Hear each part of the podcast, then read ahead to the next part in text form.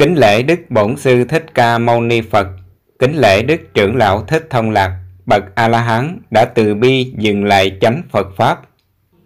Linh hồn báo mộng Câu hỏi của Liễu Hương Hỏi Kính thưa Thầy, trong thời gian từ lúc mới chết đến 49 ngày, người trong nhà thường hay nằm mộng thấy người chết về.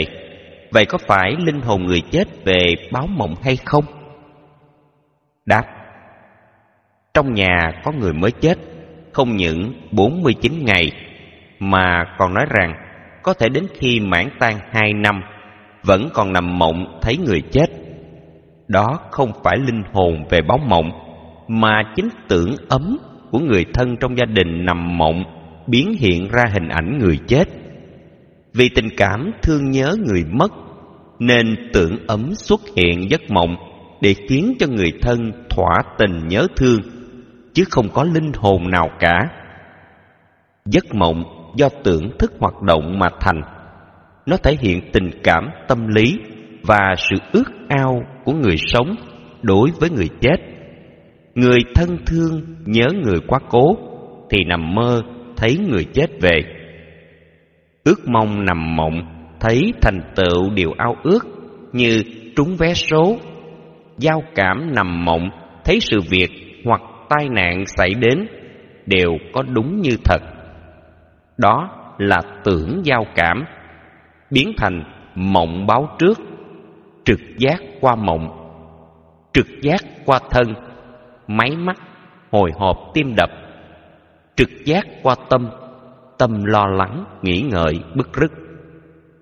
Nói về mộng thì quý Phật tử đừng nghĩ rằng có linh hồn người chết, mà hãy biết đó là tưởng thức tự tạo ra bối cảnh theo tâm lý, tình cảm của con người.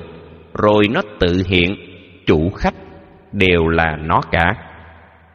Trong thân ngũ uẩn, nó là tưởng uẩn. Còn gọi về thức thì nó gọi là tưởng thức. Còn gọi về dục thì nó gọi là tưởng dục còn gọi về vô minh. Nó được gọi là vô minh tưởng. Còn gọi về trí tuệ thì nó gọi là tưởng tuệ. Còn gọi về tri kiến thì nó gọi là tưởng kiến. Còn gọi về tri thì nó gọi là tưởng tri. Còn gọi về năng lực thì nó là tưởng lực. Cho nên, tưởng uẩn, nó có rất nhiều tên khác nhau khi nó ở phận sự nào thì nó có một cái tên rất xứng hợp. Vì thế, sự hoạt động của nó cũng không lường. Tóm lại, linh hồn không có, chỉ có tưởng thức biến hiện ra, khiến cho mọi người chưa có trí vô hạn lầm chấp, có sự sống sau khi chết. Tạo điều kiện cho người chết, câu hỏi của Liễu Hương. Hỏi kính thưa Thầy, trong nhà có người chết, mọi người đều làm điều thiện, cố hồi hướng cho người chết để được siêu thoát. Thưa Thầy, người chết có được siêu thoát không? Đáp, theo luật nhân quả, ai làm thiện sẽ được hưởng phước, chứ không thể người khác làm thiện mà mình được hưởng phước. Được phước như vậy là không công bằng. Vì công bằng thì phải tự người đó làm điều thiện thì người đó hưởng. Nên Đức Phật dạy, các con từ thấp đuốc lên mà đi, ta không đi thay cho các con được. Lời dạy như vậy tức là đứng trên đạo lý công bằng của nhân quả. Mọi người muốn thoát khổ thì phải tự mình làm điều thiện, chứ không ai làm điều thiện giúp cho mình được. Như vậy các Phật tử đã biết, nếu mình làm điều ác thì tâm mình phải chịu khổ, còn người khác làm điều thiện mà tâm mình hết khổ sao được. Chỉ có tự mình làm điều thiện thì tâm mình mới hết khổ. Cho nên, có làm điều thiện để hồi hướng cho người chết thì người chết vẫn thọ khổ, mà người sống làm điều thiện thì người sống hưởng, còn người chết thì không hưởng gì cả. Đức Phật dạy trên con đường giải thoát ấy phải đọc bộ, đọc trình, không ai đi thế cho ai được. Cũng như cha mẹ đau bệnh, đứa con có thương cha mẹ cách gì cũng không đau thế cho cha mẹ được. Ngược lại, cha mẹ cũng vậy, dù thương con cách mấy, cũng không thay thế sự đau khổ của con được. Đó là định luật công bằng của nhân quả, mà không ai có thể chuyển hóa nghiệp của kẻ khác được. Chỉ có mình làm thiện và ước muốn cho những người thân còn sống hay đã chết để họ đủ duyên làm thiện, sống thiện thì sự ước muốn đó có thể thực hiện được dù là người kia đã chết nhiều năm.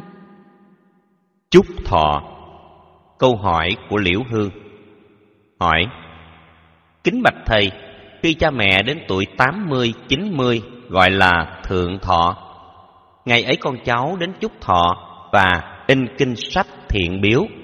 Làm như thế có được không thưa thầy? Đáp, Được.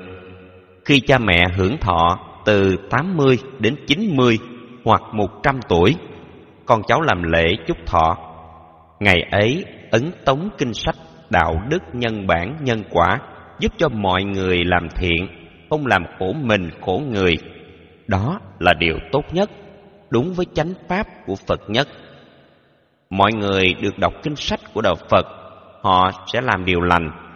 Điều lành ấy mang đến cho mọi người sự bình an, yên vui.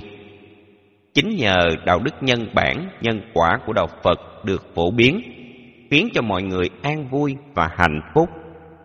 Chúc thọ như vậy đã tạo phước lành cho cha mẹ già lớn tuổi được phước báo ít bệnh tật khổ đau.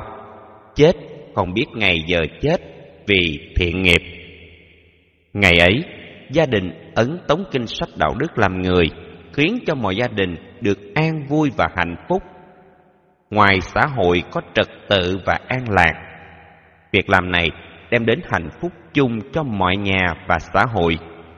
Đó cũng là tạo một truyền thống tốt đẹp cho quê hương xứ sở. Chúc thọ làm thiện nghiệp, tạo đạo đức cho mọi người.